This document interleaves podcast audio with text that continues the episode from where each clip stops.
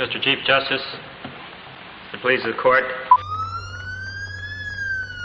It's changing so fast that, you know, a tweak here and a tweak there just really isn't going to capture the reality of of what life is like for this new workforce.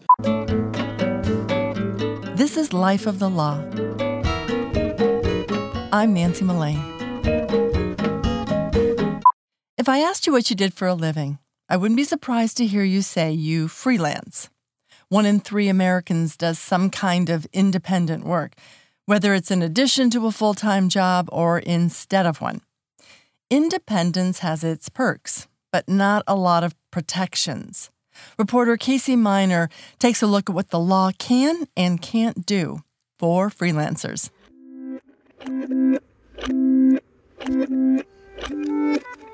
In 2011, Joseph Otis was ready for a new job.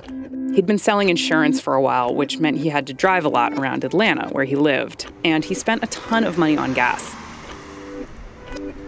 Then a friend told him she'd found a job that let her work from home. The idea was very appealing. If I worked from home, I'd be able to wear what I wanted. My idea was that I'd be able to work when I wanted to work. I'd be able to save money. So he started looking around for companies that would let him do that. And before long, he discovered Arise Virtual Solutions. Imagine having flexibility and time to pursue your passions and balance your life. Imagine being your own boss, scheduling your own hours, and working from home. Arise offers outsourced call center services to big companies like Disney, Carnival Cruises, and AT&T. So when you call about your phone bill, for example, you might be talking to someone working from home through Arise. They work with more than 10,000 people like that around the country. Imagine having the freedom to choose what's best for you and still generate an income. This is Arise we already the company promised Otis flexible work hours. They talked about him like he'd be an entrepreneur, building a business by working when and how he wanted. Get started today and feel comfortable knowing Arise is there to help you get more. I really believed how they were a trustworthy company and a report that I saw that they'd be a reliable company.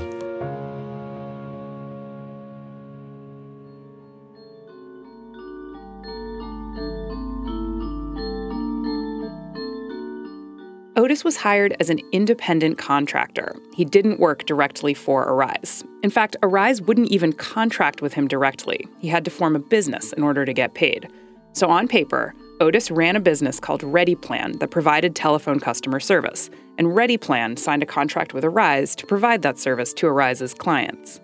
Before he could start, though, he had to get a few things. He spent close to $1,500 on equipment Arise required to use their system, things like computer monitors, high speed internet, and special headsets. Arise also required him to complete company specific training, and it was intense. Four hours a day of online class, followed by four more hours of homework, five days a week for two and a half months. Otis paid about $275 for this training, and he didn't get paid for the time. He was living off his savings. Finally, he started working for a client, AT&T, and his phone started ringing. It was pretty discouraging uh, because you, you realize that the training didn't prepare you to actually perform on the phone. And uh, it was, I felt kind of like I'd been duped. AT&T had a handbook for how customer service providers were supposed to handle their calls, but Otis says a lot of what was in there hadn't been part of the training. He was supposed to learn it on the job. So when a person called, he'd be sitting there at home, leafing frantically through the book, looking for ways to stall. This would be a typical script for me. I apologize for the wait. I appreciate your patience. Thank you so much for, for understanding. He says this was even more stressful because Arise had a rule. Calls couldn't last longer than 10 minutes. They also couldn't be shorter than three minutes. Uh, you'd be in danger of, of getting terminated because people hung up on you because you didn't know what you're doing.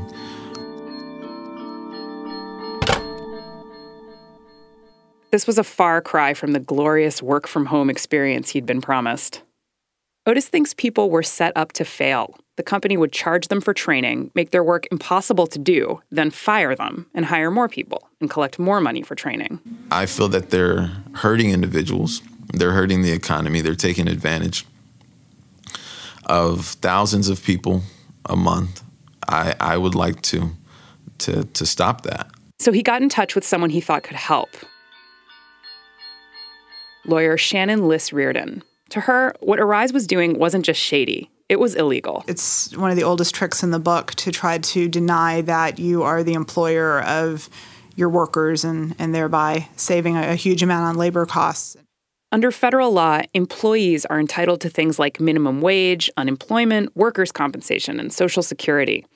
Independent contractors, on the other hand, don't get any of that, so they're a lot cheaper. It's very common for employers to misclassify the people who work for them. Liss Riordan actually says it's rampant. She's represented cable installers, truck drivers, FedEx delivery men, house cleaners, cab drivers, and strippers. And after she heard Joseph Otis's story, she agreed to represent him too. Courts decide misclassification cases based on something called the economic realities test. Boiled down, it means that just because you sign something saying you're an independent contractor doesn't mean you actually are one.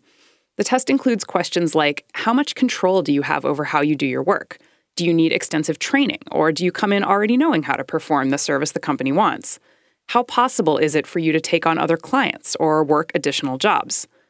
Courts weigh these factors differently, and no one necessarily outweighs the others. So let's take a look at Arise. They're selling people on this idea that they're going to be their own boss. They're not going to be under the thumb of someone else. They're going to be able to control their own life, their own destiny, because they're going to have their own business. But Liss Riordan says that isn't actually what happened. First of all, she says the business is just a technicality, a way for people to get paid. Joseph Otis wasn't providing call service through any other companies except for Arise. And then there are all those rules even though people are working from home, the company has very detailed control over their work. Workers can't choose their own hours. They have to select from hours Arise makes available, and they can only make those choices at very specific times. And the company records their calls. It has supervisors listen in on their calls and grade them. If their grades aren't high enough, they can be fired. They also have to be physically at their phones the whole time they're scheduled, even if no calls are coming in. Otis says even going to the bathroom would put him at risk of termination. How can I possibly be my own business when I'm under this kind of control? Arise declined to comment for this story. In court documents, the company argues that everyone it worked with, including Joseph Otis, was a totally independent business owner, and that Arise did not control their work. The cases Shannon Liss Riordan sees are pretty blatant, obvious situations where employers are trying to get out of obligations and where employees feel they've been wronged. But not everyone who's a contractor feels like they're being exploited, and this is where things get more complicated.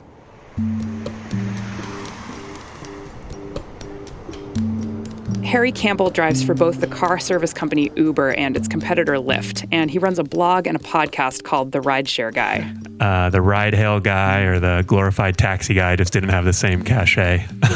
he used to have a day job as an engineer, but when we talked, he'd actually just quit to focus on the rideshare stuff. Today's actually my first day of real full time self employment. Campbell's fellow drivers are suing both Uber and Lyft right now. The lawyer in the Uber case is, you guessed it, Shannon Liss Riordan. Campbell's not part of the suit, but he says he gets where his fellow drivers are coming from. So I think it's kind of a double edged sword. The biggest problem is that basically you're at the mercy of these companies. But Campbell says the work still has its perks, and he worries that making drivers employees would make the work a lot less appealing. I mean, if I wanted to go drive right now, I could turn my app on and I could do one ride and then be done for the day, or I could go drive 12 hours right now if I wanted. I could take a month off or I can work a month straight. And there aren't many jobs in general that allow you to do that.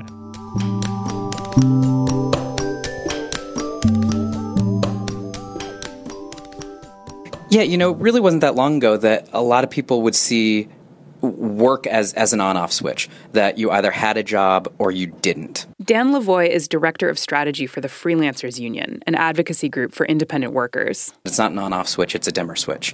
And you're moving back and forth between you know, sort of traditional nine to five work with freelance work, sometimes doing both at the same time. You know, you might be crafting on Etsy and uh, renting your spare room on Airbnb and designing websites for some friends and singing in a band all at the same time. Um, and, you know, using all those different streams of income to make the life that you really want. Lavoie says around 14 million people work this way. And so far, labor law isn't keeping up. It's changing so fast that, you know, a tweak here and a tweak there just really isn't going to capture the reality of of what life is like for this new workforce. Remember, being a freelancer means the companies you work for don't owe you anything. You're not paid for travel, for investments in equipment, for the time you lose when you get sick. It can make for a very low hourly rate, and if you lose the gig, there's no safety net. It seems to cry out for the law either to create a new category which would give these people some protections, particularly the protections of minimum wage and, and overtime, um, and some protections under labor law. This is Wilma Liebman. She was a member of the National Labor Relations Board for nearly 15 years and its chair for two and a half. She saw a lot of clear cut misclassification cases where companies claimed workers were independent while controlling everything they did. But she also saw these cases that didn't quite fit the mold. Maybe the rigidity of these classifications is becoming more obvious to some people. So people are talking about a third category. A third category, something between employee and independent contractor that would acknowledge situations like Harry Campbell's, for example, and build in protections for people like him. One term for this could be dependent contractor. Liebman suggested that in a case she heard where independent newspaper carriers worked primarily for one company. She says there are similar categories in some European countries. Germany has something called an employee like person. I think, particularly with the concern about inequality, there's going to be a growing attention to how are all these people going to make a sustainable living.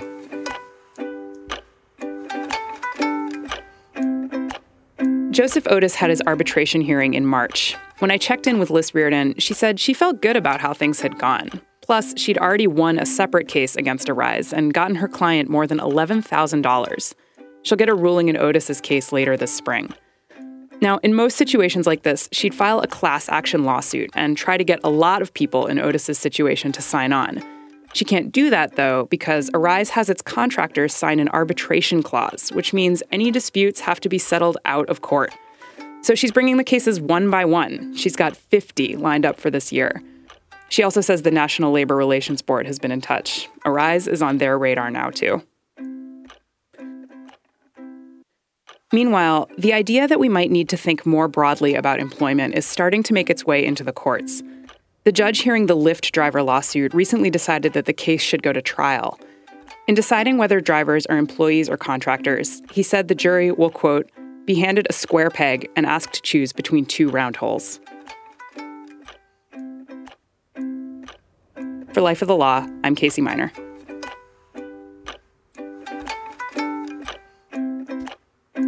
This episode of Life of the Law was reported by Casey Miner and edited by Ann Heppermann.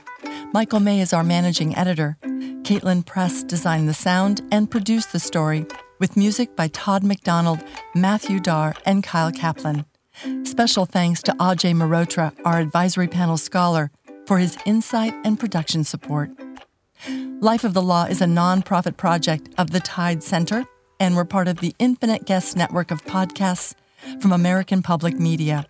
If you haven't heard Secret Skin or A Tiny Sense of Accomplishment, go to infiniteguests.org and hit a play button.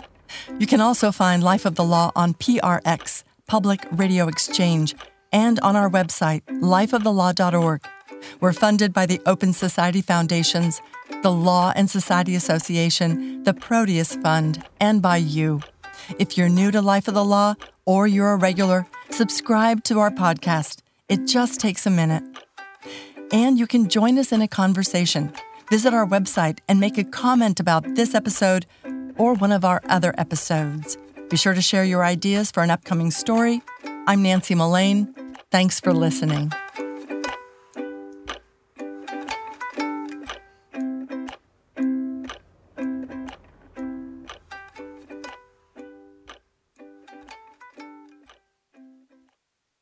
Hi, I'm Amy Choi. And I'm Rebecca Lehrer, and we are the Mashup Americans. The Mashup Americans. uh, think of us as your guide to the hyphen America world we live in. Are you first generation Korean American, married to a Colombian Mexican American, and making beige babies? Us too. Or do you speak three languages and eat Salvadoran pupusas at Shabbat? Is Spanglish your best language? That's me. uh, Spanglish is definitely your best language. Yeah, it was kind of a problem in graduate school.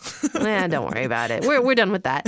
So we've got a new show here on the Awesome Infinite Guest Network. You can go search for Mashup Americans in your favorite podcast app and check it out. We've got a great story about the mashup life of Donald Trump. Oh, and I just went to Margaret Cho's house to Netflix and chill.